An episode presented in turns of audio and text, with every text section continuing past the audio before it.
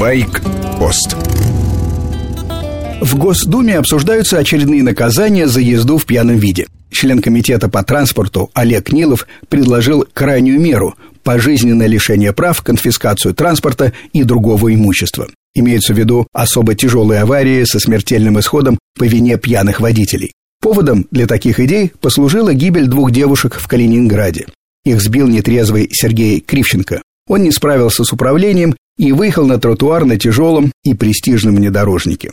Содержание алкоголя в крови оказалось значительным – 1,3 промилле. В 2004 году Кривченко уже становился виновником смертельного ДТП. Три автомобиля были разбиты, а два человека погибли. Но Кривченко не был наказан. Странно, что ни одно средство массовой информации даже не попыталось выяснить почему. В таких делах нужны обстоятельства, детали, должности, фамилии людей. Фактически они могут стать пособниками. Надо обсуждать не ужесточение законов, а исполнение уже имеющихся. Иначе любая самая жесткая мера превратится в бумажное пугало. Есть пьяные байкеры, есть старые байкеры, но не бывает старых пьяных байкеров. Просто не доживают. В тяжелых авариях, как правило, погибает сам мотоциклист. Сейчас управление в нетрезвом виде карается штрафом от 30 до 50 тысяч рублей и лишением прав от полутора до трех лет. Если говорить о мировой практике, десятки стран вообще не допускают наличия алкоголя в организме водителей. Зависит от национальных и культурных традиций. Ноль промилле в Австралии, Чехии, Венгрии, некоторых частях Канады. В Соединенных Штатах очень по-разному, от полного запрета до 0,8 промилле. В меру терпимы Франция, Германия, Италия, Голландия до 0,5 промилле.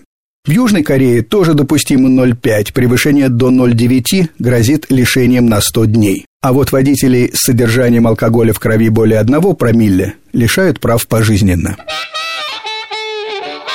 Мотообъединение «Вежливые мотоциклисты» просит прокурора Москвы Сергея Кудинеева провести проверку дела Влада Горькуши. Резонансное ДТП случилось в Москве два года назад. Пересекая сплошную линию и три полосы интенсивного движения, водитель джипа выехал с прилегающей территории на перерез мотоциклу. Девушка, пассажир мотоцикла, погибла, а Влад Горькуш оказался в больнице.